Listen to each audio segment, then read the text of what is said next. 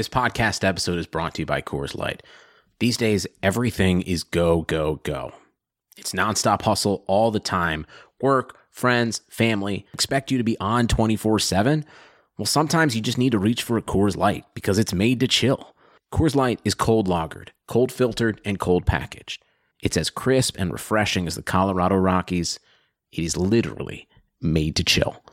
Coors Light is the one I choose when I need to unwind. So when you want to hit reset, reach for the beer that's made to chill. Get Coors Light in the new look delivered straight to your door with Drizly or Instacart. Celebrate responsibly. Coors Brewing Company, Golden, Colorado. Blue Wire. It's exciting to win money. Back out to Allen. His three-pointer. Bang! Tie game with five seconds remaining. Is there anything you don't gamble on? Uh, not really.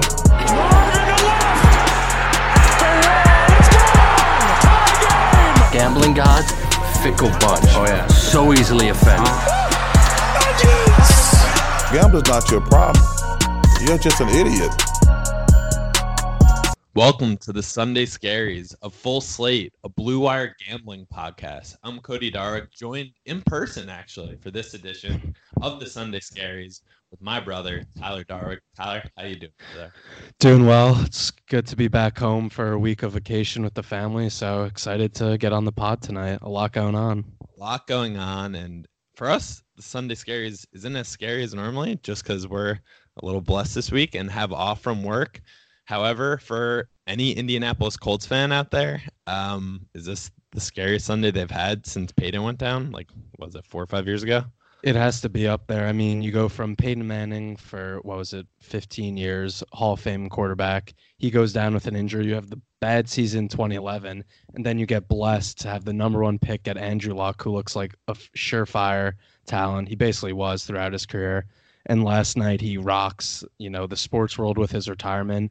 We had the week zero college football games going on, which we'll get to in a little bit. But I mean, this absolutely rocked what was just a normal Saturday night of sports. Yeah, this this stole the show. I think for us, we were watching the Miami UF game, and uh, shout out to our producer Alex Uplinger, who actually broke the news to us. And he's like, "Luck retired." We're like, "What? How, how's that even possible?" Then get to Twitter, and the Twitterverse is going crazy. Andrew Luck obviously the news leaked during the game, which was kind of a bizarre thing. Um, and Luck, after the game on retiring, Schefter had the initial scoop, and then Luck said, "This is not an easy decision. Honestly, it's the hardest decision of my life, but it is the right decision for me." Says he felt stuck in a cycle of rehab. Injury has taken my joy of this game away, and he was getting emotional during the press conference. Um, I just teared up a little bit myself, but this is one of the crazier stories I think we've seen in sports, and I think we tried to really figure out what the equivalent of this was. And in terms of the NFL, I don't think anything came to mind. Bill Barnwell wrote a piece, and his opinion was that this is the biggest like athlete retirement since MJ, since he did that in '93, basically walking away at the apex of his game. Luck, only 29, basically a franchise quarterback, top five quarterback in the league, walks away. Tyler, like if if you're a Colts fan, how do you even try and reconcile what's going on here? It's stunning because if this came before last season, maybe it makes a little more sense. He missed all of 2017 with the shoulder injury, but he comes back last year and he has an awesome year, wins comeback player of the year. The Colts win a playoff game, they go to the second round, and they look like they're set up to be one of the best teams in the NFL moving forward the next five to seven years. You have Luck in his prime at 29. Frank Reich was a really impressive first year coach. He looks like he's going to be a good NFL coach. Uh, Chris Ballard, the GM, did a really good job of drafting and setting up their salary cap. So the Colts were set up to move forward to be one of the you know premier teams in the NFL and challenge the Patriots and the Chiefs in the AFC and potentially win another Super Bowl, but you know, it's hard to rebound like losing, you know, a guy like this in his prime and people you see the first thing he says a mental toll and you're like that sounds kind of soft. But then you look at some of the injuries he's had through his seven years in the nfl torn cartilage in two ribs partially torn abdomen a lacerated kidney that left him peeing blood at least one concussion probably more a torn labrum in his shoulder and then whatever this injury this past offseason was. So he's been absolutely bruised and battered throughout his career. So when you see that list, it makes a little more sense. Right. And he already has more than enough money in terms of that kind of stuff to walk away from the game and be fine. He graduated from Stanford. I think Luck was always kind of a different animal in the sense that he was like the ultimate like nerd, honestly. Like with the flip phone, had his own book club, um, was the kind of person that you would see like NFL would release clips of him complimenting players as they tackled him, being like, "Nice hit, man," things like that. He just really did beat to his own drum. Um, so I agree. You see the tweets last night. I think they're taken a little out of context in terms of why he's walking away from the game, and like, I I kind of get it. Like he's 29. And I can imagine a, a vicious cycle of six years of constantly being injured, coming back, thinking you're fine, then another setback and he's got all the money in the world. The thing that I don't understand here is unless this calf or lower leg injury, whatever it actually is, is worse than we know. The timing to me is the most bizarre part. We're in week three of the preseason. Uh, we were fired up to watch our Jimmy G play last night, and all across the board, it's like, oh wow, the starters play the first half of games. You get a real sense. The timing to me is bizarre because obviously this has been on his mind for a while. Um, to do it now is a little curious to me.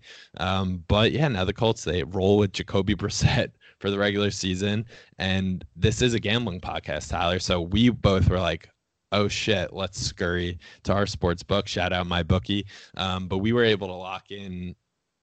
We were able to lock in the Colts over under at nine and a half last night, about 15 minutes after this broke, locking in the under. And we saw across the board that teams or sorry that sports books were basically left vulnerable for a little bit and then basically took all Colts related action off the board.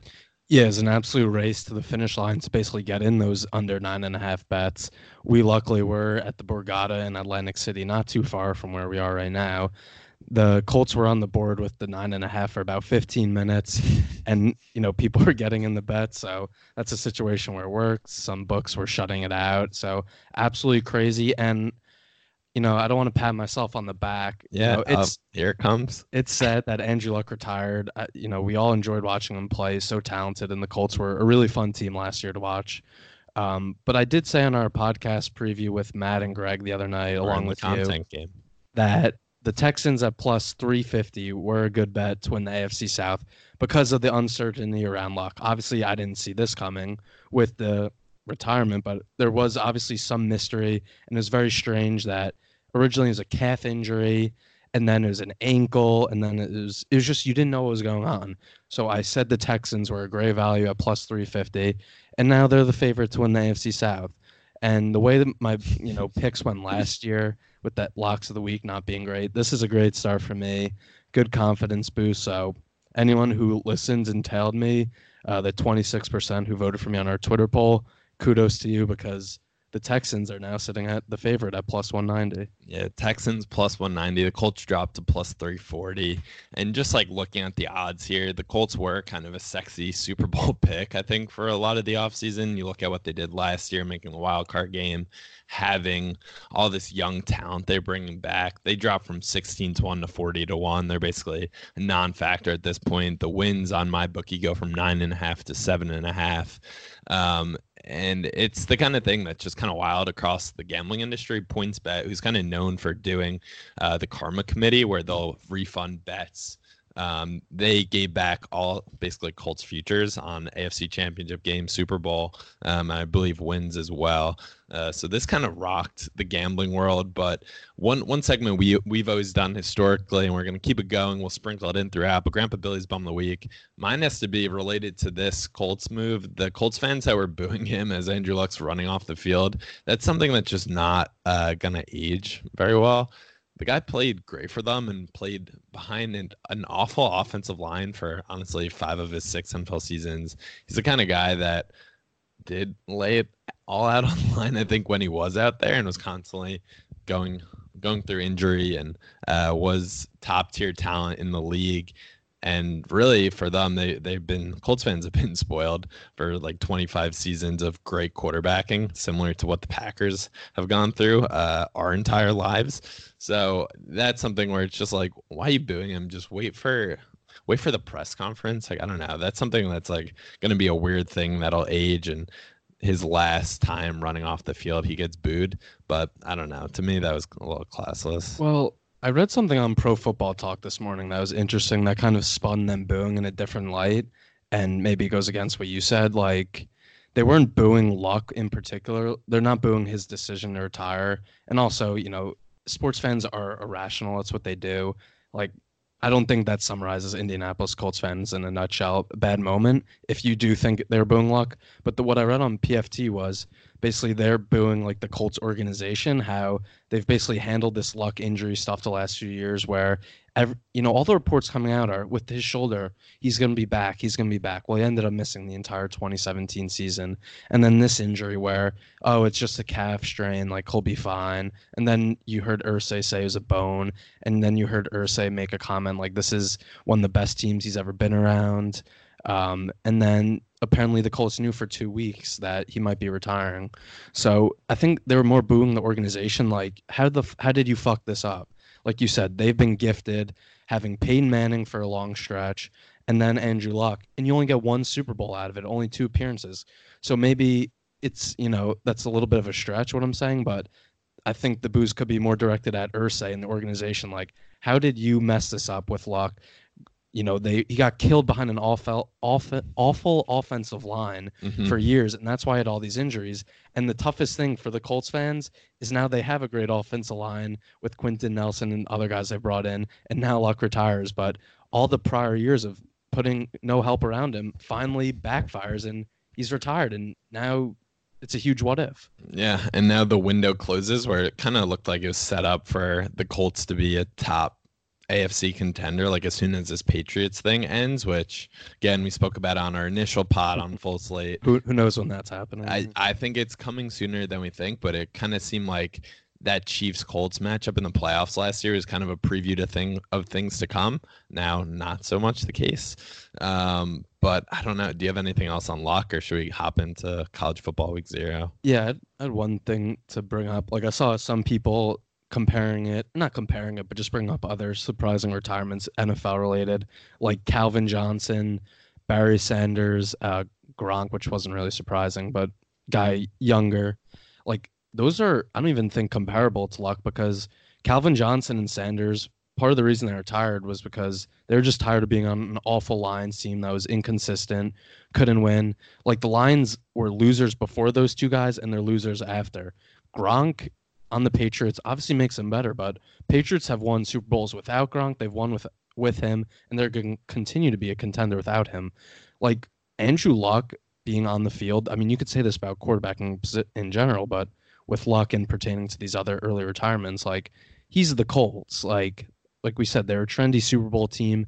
So him retiring, you know, they're like a five, six win team this year with Brissett, and I don't even think Brissett's that bad. It's just No. obviously such a huge drop off from Luck. So like that's why this makes it so surprising because this is a guy in his prime, set up to take the Colts to Super Bowls, maybe win MVPs, and now he's just gone. Like it doesn't compare to those other guys. Any chance he goes to the XFL? Nah, I don't think his dad's the commissioner. Yeah, he's a commissioner of the XFL. Yeah, I don't I don't see that happening. Um, but yeah, shocking all around. And quickly before we move on, I'll give my grandpa Billy's bum of the week. Doug Gottlieb with just such a Doug Gottlieb and old men, you know, get off my lawn take. He said retiring because rehabbing is too hard is the most millennial thing ever. Hashtag Andrew Luck. I mean, this is just something you tweet to get eyes on you, right? Yeah, I mean, would we have a good Twitter controversy without uh, a millennial take of some sort? I feel like that doesn't exist in 2019. Yeah, he's like we said, he's had really bad injuries the last four years in particular. Like at some point, I agree. Why do you want to keep doing that? He's made, you know, almost a hundred million dollars, and he's leaving a ton of money on the. yeah, 58 million on the table. And that's just his current contract. Like you have to think if he played well, you know, you assume he's going to play well this year and moving forward, he's going to get another monster He's deal. probably leaving at least 200 in just NFL specific money, let Yeah, alone off the field. Jim Irsay said close to half a billion dollars, which is a little bit of a maybe overreach of money, but you know, Mahomes is going to get a massive deal probably this offseason. Luck is going to would have leapfrogged that, so Yeah. he's leaving a ton of money on the table, and you just, I guess, you could be bitter, but you have to kind of respect it. Not this isn't even gambling related, but the fact that RG3 is still in the NFL before uh, a- after Andrew Luck is retired is is insane, and Peyton Manning's only been gone for three years. And Brees and Brady are still playing. Rivers, It's Big yeah, Ben, all just- these guys. It's it's wild. It's like the whole snow globe has been chuck up two weeks before this, se- less than two weeks before a season. Uh, no, two weeks before a season. So th- that is wild. But like we said, we're in the middle of watching uh, the Miami uh, UF college football week zero game. Um, UF ranked eighth in the country. They were seven point favorites. Over under at this one was 45 and a half. And Tyler, we both took the under in this game. It looked absolutely dead in the water. UF was up 24 to 20. They scored a touchdown with about eight minutes to go in the fourth when Felipe Franks ran in. And it was like one of those games where you're just like, okay, well, this is probably dead, but let's like see what happens here. And the ending was in, insane, and we got a Steve Spurrier meme out of it. Yeah, Steve Spurrier's face reacting to the Franks interception is going to go down and will be continue to use throughout the football season. But what do you think about just week zero in general? Like that term, do you like it? What What do you think? I think it's a little demeaning to these teams, is it not? I guess I don't really get it. What's the or- do you know what the origin is? I have no. I feel like this is the first year they've called it that because I remember there being like a game or two in this scenario where it's before you know the rest of the season starts. Yeah, Why wouldn't it just be called week one? I agree. I don't know. I do like it is different week zero. It, it does I feel like it has a cool ring to it, not demeaning, but this was a sloppy game like you'd expect from a week zero game. Twenty four to twenty. Classic. Yeah, classic week zero. I mean, just seeing Felipe Franks play quarterback for Florida really makes me happy to bet against them moving forward throughout the season. The interception he threw is terrible, but Miami has to be kicking themselves after this game. You know, just looking at the box score, they had three more first downs than Florida, basically the same amount of total yards, more rushing yards. Um, they forced four turnovers. They had out they had the ball 13 minutes longer than Florida and they lost a game. Like, yeah, it's the first coat the first game for Manny Diaz, but I do not believe in moral victories at all. So like and in a rivalry game within the state of Florida to start off the new regime with this kind of win would have been monumental, but they weren't able to get it done. And like you said, sweating out that over under was insane. That the last eight minutes of the game were wild. It was back and forth, turnovers by each side, but especially the final drive as Miami's driving, they need a touchdown. So it it is kind of best case for us, knowing that they're not going to kick the field goal. Obviously, was um, a bit comforting, but UF just the UF secondary just kept Miami alive time and time again on fourth downs, committing pass interferences. It committed two pretty bad ones, and there was a third flag thrown at the goal line, and they ended up picking up the flag, uh, luckily, because that could have been a whole lot more interesting. But uh, we held on, so we were one and zero through week zero games, and we both actually took the over in the late game on the island. Uh, Arizona visited Hawaii. Arizona was uh, 10 and a half point favorites, and the over under in this one was 72 and a half. And uh, good for Hawaii. The uh, the the was it Flying Warriors? The Rainbow Rainbow Rainbow Warriors. Warriors. Yeah, they they won outright. So anyone that backed them, we know some of our full slate brethren won some money on that. So props to them. But uh, Tyler, we're coming out of the gate in college football week zero. I think we might be sharps. We went two and two out of the gate. Yeah, two and zero to start the college football season feels good. Week zero maybe just has to stick around. It seems like it's easy to gamble on these games. I mean, the over under in both these games was easy for us. Didn't really have to blink an eye, but yeah, it's good to have college football back. Um, the end of the Arizona game, I mean, was crazy. Khalil Tate was Mhm. basically about to dive in and have you know an epic moment and Manley Williams on Hawaii chased him down 40 yards, which is impressive for a defensive lineman to do. Mhm. So, awesome start to the college football season. IU gets started next Saturday versus Ball State. So, hopefully, I don't break any phones this year uh, watching them. Yeah, for new listeners, uh, Tyler's one of, in my opinion, I think one of three Indiana University football fans, and he broke his phone last year. Uh, was it during the Ohio State game? Yep. And anyone uh, that follows Indiana football or Big Ten football generally, IU versus Ohio State's as safe of a, of a bet as it gets in terms of covering, but not winning. Yeah, definitely frustrating, but awesome to have uh, college football back in our lives and this Andrew Luck news obviously rocking us. But We're going to take a quick break. When we come back, we're going to talk about uh, some more NFL futures we want to hit on. But first, a word from our sponsor. It's a brand new football season. Andrew Luck has retired. So, where are you putting your money down? One thing hasn't changed for us, and it's where we're putting our money on all the games. My bookie is the place to bet on football every weekend. Our Blue Wire podcasters are using mybookie.com forward slash Blue Wire to sign up this year. MyBookie has better bonuses and more prop bets than any other sports book, period. This year, they're hosting the first online handicapping super contest. First place is guaranteed to win at least $100,000 and only cat costs $100 to enter.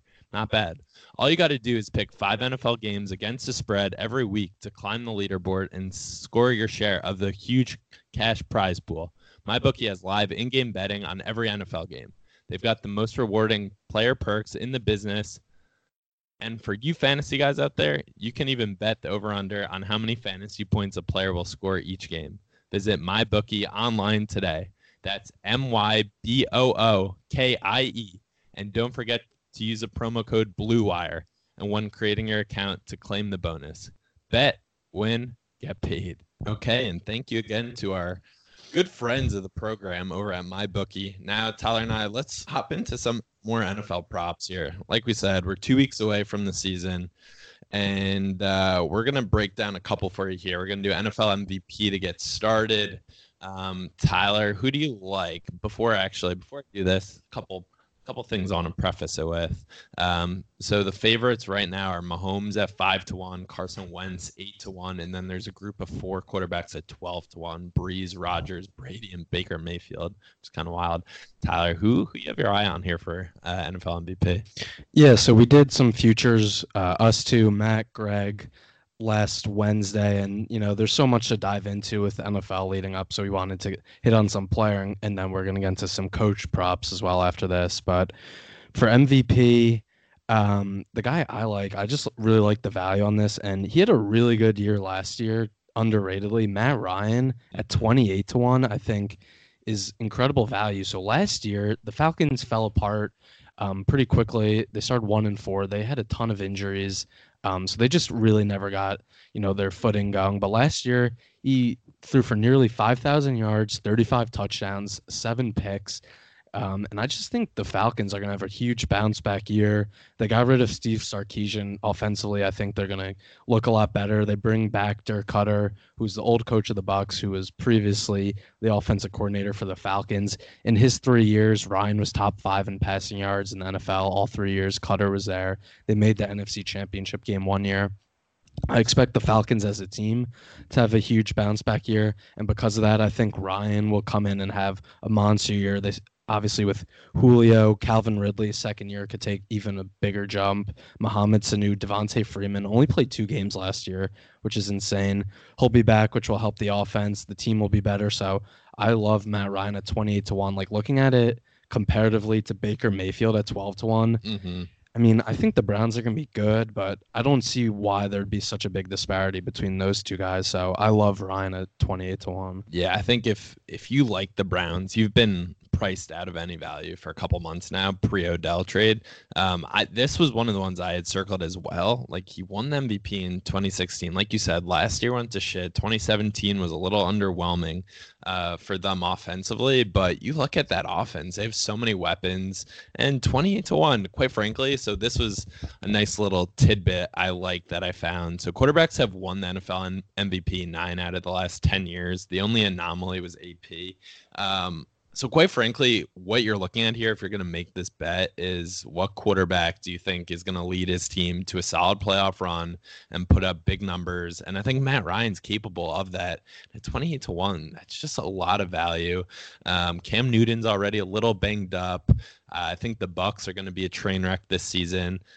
As you listeners know, I love the Saints but it's not out of the realm of possibility that the Falcons, I think, win 11 or 12 games. And I think if if they do that, if they actually do get to 12 wins, I think Matt Ryan's top, has to be a top three MVP uh, contender. And at that point, you're not touching this number. And another reason I like it, something we talked about on the previous pod with teams, you know, looking at Super Bowl odds, which could kind of be throwing darts at a board, kind of like this. you know, you're just taking guesses on guys and hoping it hits with, you know, high odds. Like you want the team to be good and get that playoff bye. You look at the MVP since 2013, seven uh, seven straight years of QBs winning. All those teams were top two seeds in the AFC, NFC respectively. Mm-hmm. They had byes, so you have to be on a good team.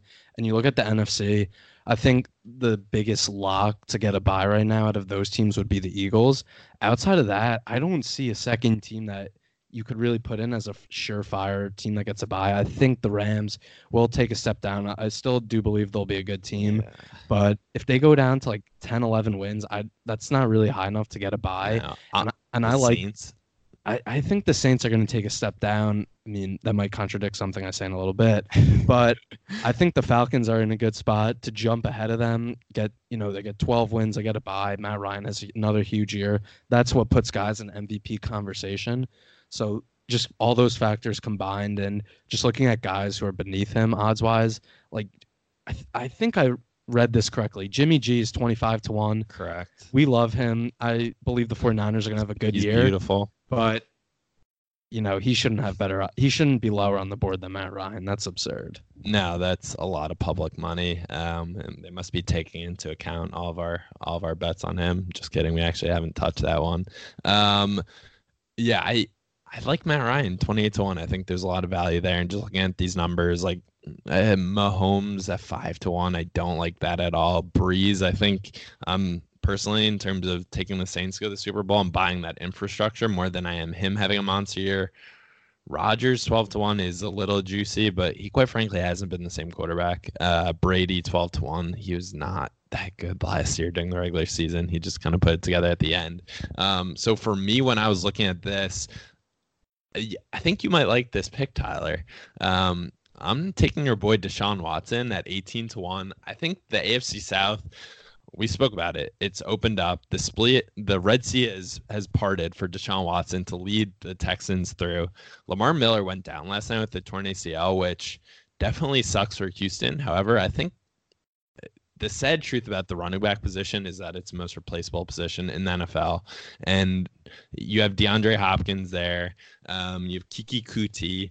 Um, will fuller Yes, thank you. Will Fuller's their third option. Um, and I think they have so much offensive firepower. Watson, they got off to a slow start last year and then kind of rattled off, I think, was it, eight game win streak. He put up uh, 26 touchdowns, nine interceptions. Um, I think there's a real path. Like you said, you kind of have to have a you have to have that first round bye to probably end up winning an NFL MVP. Now, looking at teams that can get a first round bye in the playoffs and whose quarterback I like the most uh, to do that and just like balancing that out plus the value of it all. I think Deshaun Watson at 18 to 1 is a really juicy option here. definitely i mean watson i talked about it on our pod the other night i liked his mvp odds so i have to agree with you there the lamar miller injury kind of went under the radar considering the whole andrew luck thing um, but they did bring in duke johnson who who is a good receiving He's good. back. PPR machine. Yeah, good receiving back out of the backfield. So, if anything, with a crappy offensive line with Houston, which is reiterated anytime you bring them up, Mhm. having a guy who could catch passes out of the backfield only helps Deshaun Watson take less hits. So, I think that'll help him. 18 to 1, I, I do like. I don't know if they're going to get the bye just because I don't see the Chiefs slowing down. And the Patriots, I agree with you, weren't as good in the regular season. Brady wasn't as good.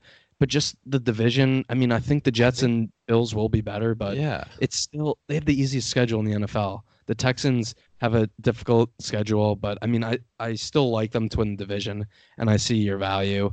Um, I'm just if we're going off that, you know, you have to get the bye um, Mhm. logic. I don't see it them getting a bye, but I do think he's gonna have a monster year. And I just feel like people. I know he's a second-rated QB in fantasy, but I still feel like people might just forget like how good this guy is. I don't know. It just maybe because he's on the Texans. I mean, he came out of the gate like gangbusters two years ago and then got hurt. He was like setting the world on fire. And I think it took him really the first half of last year to get his feet under him um, and get back to the quarterback he was. And I mean, that Texans team last year just kind of pieced together fluky wins, it felt like, for a lot of this season. But I think this year they're going to come out. He's had the full offseason to really get ready. Um, and 18 to one, like that's a that's a bet. I'm actually I think I'm, i need to lock that in. I like that. Well, and the thing is, last year they won what is eight or nine games in a row, and they didn't beat anybody. It was a very Correct. weak schedule. This year, you know, they have a really difficult schedule. So if you know he's gonna have, they're gonna have to earn it. So if they get through with If he earns it, with a similar record, if they get, you know, 11, 12 wins, that puts him in a good spot. And also the running, you know, is a big factor too. He had 551 yards last year, five rushing touchdowns. If that gets up a little bit, that boosts him up. And I think he's easily over 30 passing touchdowns. So I do like it. I'm on the Texans, as you know, and we already talked about. I want to hit on one other guy, which was a little lower down the board as far as odds wise Mhm. and a little bit of a long shot, but I think it's worth it um, if you're buying the infrastructure, as you referenced earlier. A guy on the Saints, Kamara. Alvin Kamara at 50 to Mhm. 1. I just, I think that's juicy. I mean, Brees's passing attempts have just gone down over the last two seasons. He had the lowest passing attempts in his career since 2004. Think about that. He, that was when he was back on the Chargers. So they're clearly going more run heavy. They swapped out Latavius for Ingram. I mean, Latavius isn't as good, but like we've talked about, running back's very replaceable. So I don't see a huge drop off, but I do think there's an aspect where they're going to continue to lower Brees's attempts, and Kamara is just going to get more usage in that offense. And if you believe that the Saints will continue to roll at 50 to 1, they're going to continue to roll because of Kamara. It's not going to be Brees. Mhm. And he had 81 catches last year. The, the Saints have led the NFL in rushing touchdowns the last two years. So I think that continues with, you know, a high dose of Kamara. If, just say he gets 100 receptions, he has over a thousand running and receiving yards. Oh, obviously, it has to be more than that. But if he gets to those like landmark numbers and the Saints are good, Kamara can easily be in the MVP conversation. And at 50 to 1 right now, you're not getting that value later in the season. You stole my follow up question. My follow up question is going to be what non quarterback do you like? And I just pulled up our trusted sources over at Wikipedia. I'm just looking at a list of historical MVP winners, and this is going back to 2000. There have been so Marshall Faulk in 2001 NFL MVP, Shaun Alexander in 05, LT in 06, and AP1 in 2012. Besides that, it's all quarterbacks. So essentially, this award is going to either a absolute monster of a running back or the best quarterback on the top four team in the NFL. So at 50 to 1, Alvin Kamara is so juicy. And you know how many like highlight reel plays this guy's going to put together. Like you mentioned it, he's going to help them both out of the backfield running, and we know he's a machine as a receiver. Um, so I, I I like that a lot. That was going to be like one of my other guys to just kind of I don't know throw a dart at it, and like you never know. Yeah, like I said, say he gets a thousand rushing, a thousand receiving, a hundred receptions, and this is a- say like 15, 18 touchdowns. well, he had he had 18 total touchdowns rushing, receiving last year. So if he gets to like just say 25, I know that's a huge jump, but if he gets to 25 total touchdowns, it yeah. is. But the, I I well losing Ingram is big. Latavius is, you know, might be able to replace it, but I just think you have to give Kamara more touches. If he just makes these, you know, slight jumps in numbers, and the touchdown is, you know, a big jump, seven more, but if he's able to get to that, that's an MVP type season from a running back. That's what LT put up. Was it 26, 28 touchdowns? Mhm. The touchdowns need to be there. They've been there for him. And if we're saying he's going to get more touches as a result of Brees falling off, he's been such an efficient player in his career already. Why not think he gets more touches? Touchdown, the touchdown number will go up. Correct. That's simple math right there. The only thing holding him back, as we know, as former Alvin Kamara fantasy football owners, is Sean Payton. So we'll see if Sean Payton maybe sprinkles a little capital on this NFL MVP bet. Um, so this kind of serves as a seamless transition. Good job by me to Coach of the Year, which uh, for anyone that listened to our football podcast last year, Tyler feels very passionate about NFL coaches. So that'll be a little bit of a foreshadowing for our next segment. But NFL Coach of the Year, um, just looking at some of the favorites here.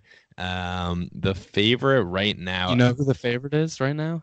Yeah, our boy Kyle Shanahan That's that's insane. at 10 to 1 again odds off our good friends at MyBookie. kyle shanahan 10 to 1 freddie kitchens 11 to 1 sean mcvay and belichick are over at 12 to 1 those are kind of all the sexy guys at the top um who do you like here, Tyler? This is one that is kind of hard to handicap, but I think going through there are a couple of juicy options here.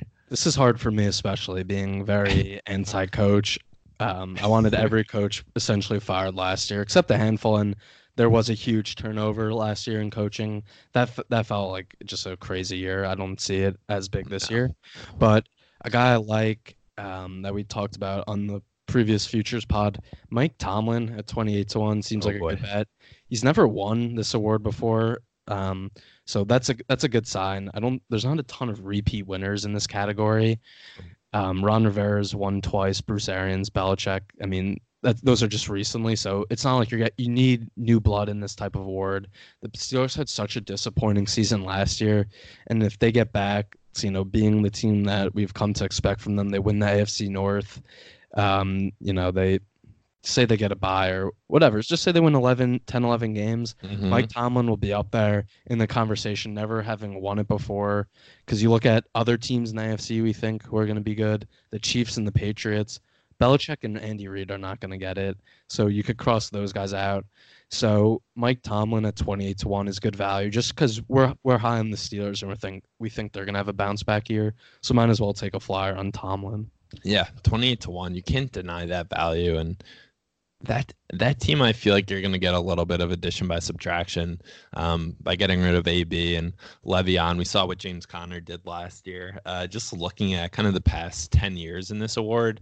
You basically need to. The team needs to get to 11 wins. Uh, there's only one time where someone had 10 wins. Marvin Lewis, uh, RIP, back in 2009.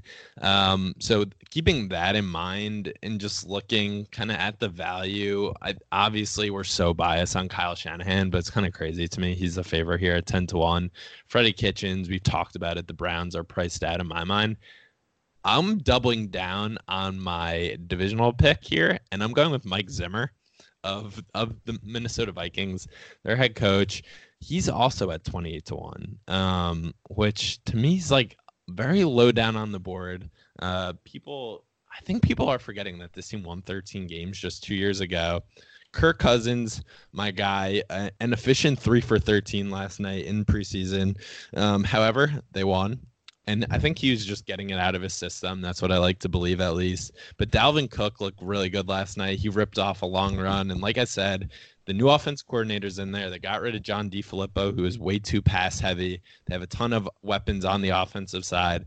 And defensively, I- like that unit. And I think, again, we're looking for someone that's going to win 11 games. And I think that's within the realm of possibilities for this Minnesota Vikings team. So at 28 to 1, I'll I'll eat that up. How did Mike Zimmer win Coach of the Year two years ago when they went 13 and three with Case Keenum? Sean McVay won that year. The Rams had a great bounce back year, but winning 13 games with Case Keenum as your quarterback, what we're seeing, what we saw from Keenum last year, um, I even forgot. Oh, he's on the Broncos. Broncos. He's going to be on an awful Redskins team this year. hmm Just seeing that, I mean, I feel like should win you Coach of the Year. Yeah, you So got this, shafted. this could be an overdue winner if you're of the belief that the Vikings are going to be good this year. You hate this pick, don't you? I don't hate it. I mean, I think Mike Zimmer is a very good coach.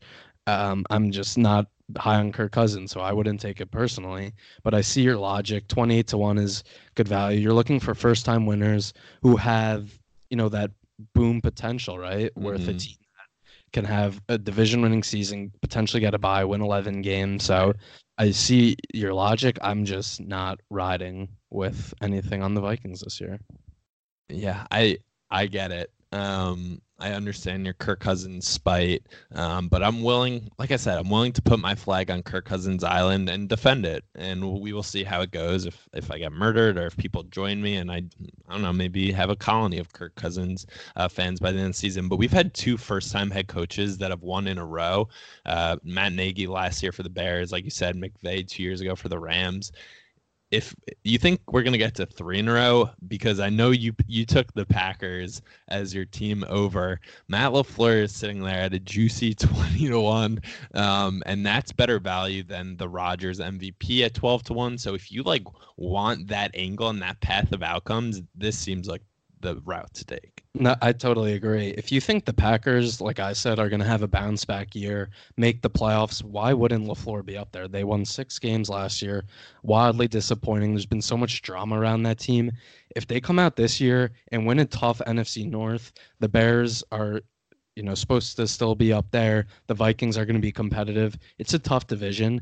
If they get back from six wins and Rodgers has a bounce back year, they win the division. Matt Lafleur at twenty to one seems like a great bet.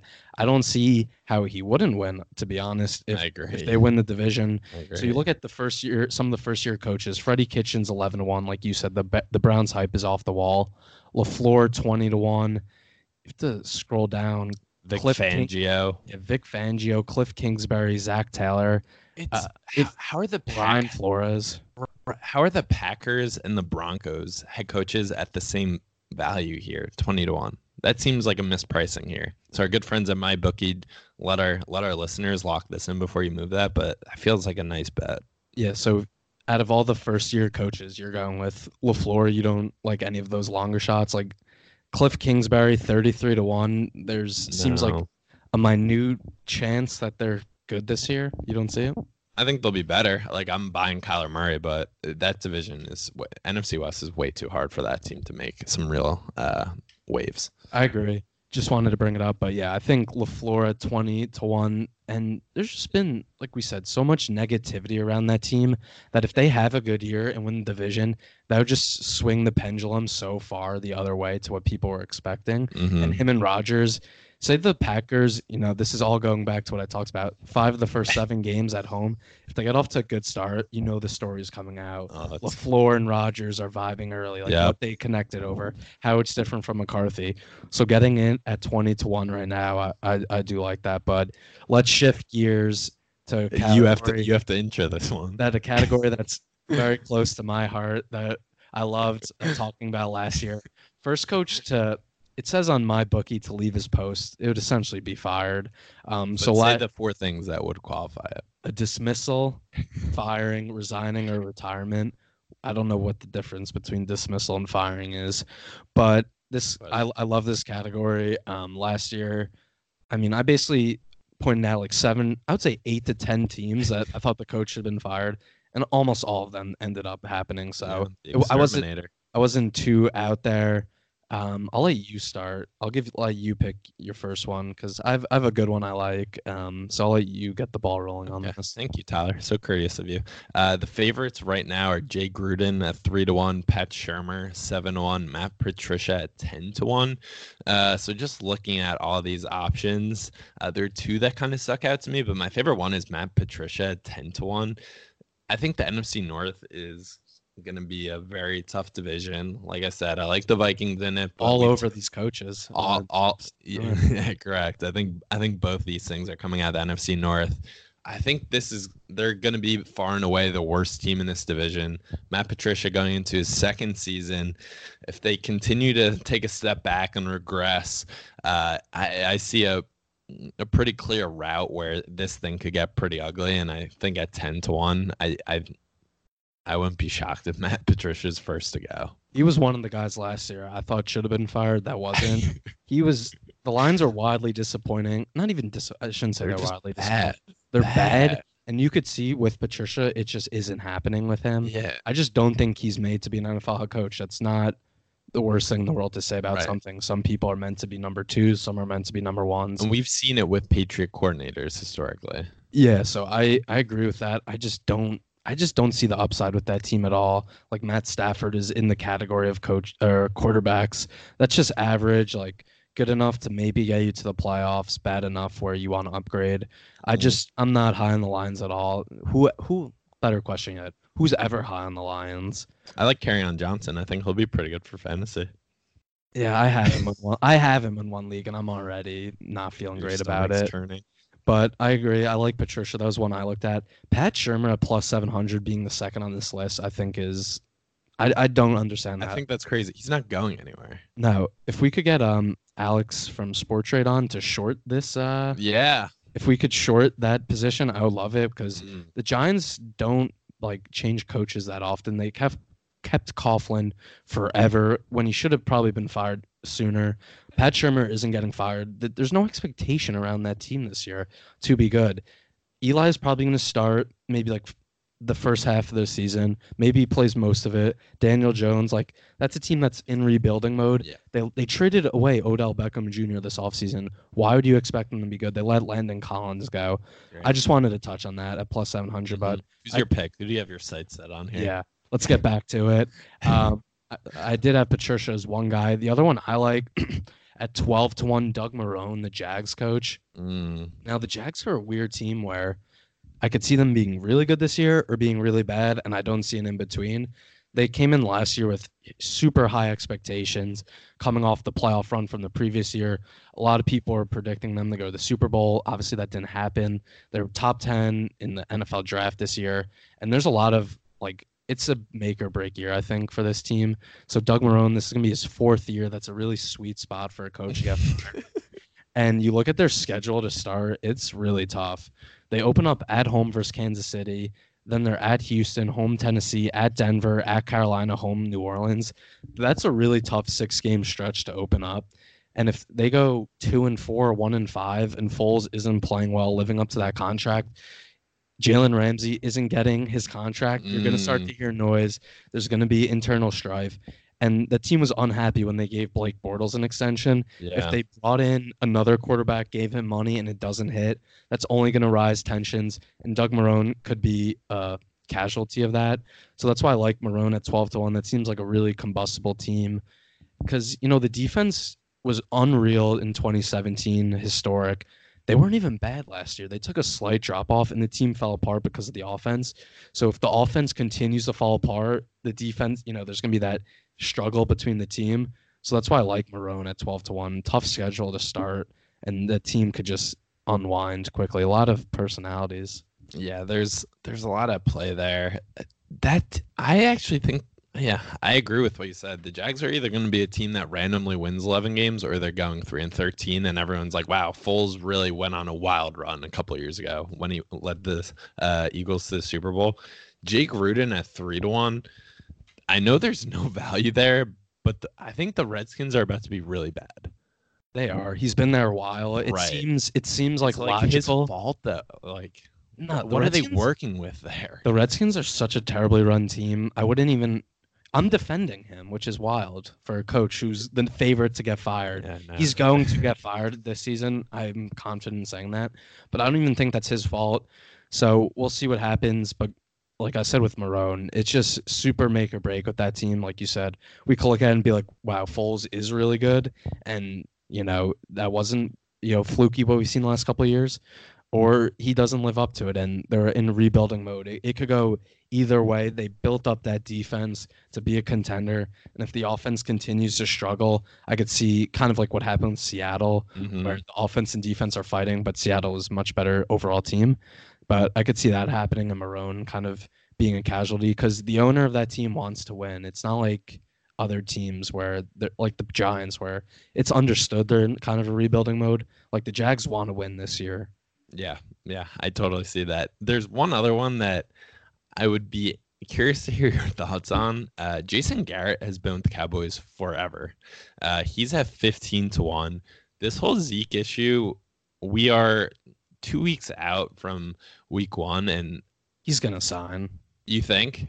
Okay. Well, if he doesn't sign, now the Cowboys, this is like kind of a reverse logic here, but the Cowboys' opening schedule is pretty easy, right? So if they somehow get off to a bad start, as Zeke is out, they get off to a bad start. They start with Giants at Redskins, Dolphins, at Saints, Packers. So the first three games should be winnable. If they go one and two and they're looking at one and four, at the start of the season, is there a world where Jerry Jones is like, Jason, like that's it, you're done? I can see it, but that's happened so many years and he's never been fired. And Jason Garrett is like the It's kind of a cockroach. he's what I stand for in awful coaches wanting to get them fired, but he just doesn't die. It you know, Jerry Jones likes having him around because he's a yes man. He's not going to challenge Jerry Jones. That's what caused the issue with him and Jimmy Johnson going back to the 90s. Jason Garrett is going to follow the company lines, and that's why he stayed around this long. I, I agree with you that I see that your if logic in that. blows up. But I'm higher on Dak Prescott than a lot of people are. I think I people will say, "Oh, the running game, the defense, the offense line." All that is true, but I I truly believe Dak Prescott is a legit like franchise quarterback. The money he wants is insane, but I'm I'm higher on him than most people. So I just think the talent is there on the team. That even if Zeke is out a couple weeks, like I don't know, I really like. I just like that team. I think Prescott's gonna take a big step up this year with Amari Cooper, Michael Gallup in his second year taking step up, bringing in Randall Cobb. I think the Cowboys are going to be sneaky, like really good, and I think Prescott's going to take a big step up. So I get your point, but I just think the Cowboys are going to be too Rebuttal. good for uh, him to to get fired. Yeah, I think that was a piece of me just being like, "How's Jason Garrett? Like, how how are we still doing this? How is He's- how's he still here?" I mean, they, they won they, they won a playoff game last year. he survived so long that it's just like you're He's numb just- to it. It was like Marvin. in. It was Marvin Lewis. me. Yeah, you're right. You're right. It's the same shit. Uh, so if I have to take one, I think I'm I'm I'm putting my money on Matt Patricia, and you're you're going with Doug Marrone down in Jacksonville. But I think that wraps up uh, the first Blue Wire edition of the Sunday Scaries pod. Um, so download, subscribe, rate, and review, and we're going to be rolling this out uh, throughout the NFL season. Basically, the way it will work for you guys is we'll continue to do our pick 'em pod, which will come out Wednesday morning. Uh, Matt and Greg will do theirs. That'll come out Friday, and then we'll rotate Sunday evening. So even if we're not on the pod, follow us on Twitter, and we'll be putting out our lock of the week recap, uh, Grandpa Billy's bum of the week, um, and Tyler. We have a huge first guest coming up uh, this upcoming Wednesday for anyone who watched uh, Showtime's docu series called Action on sports gambling in the U.S. So we have someone from that show joining us for an interview. So stay tuned, and again, keep following us.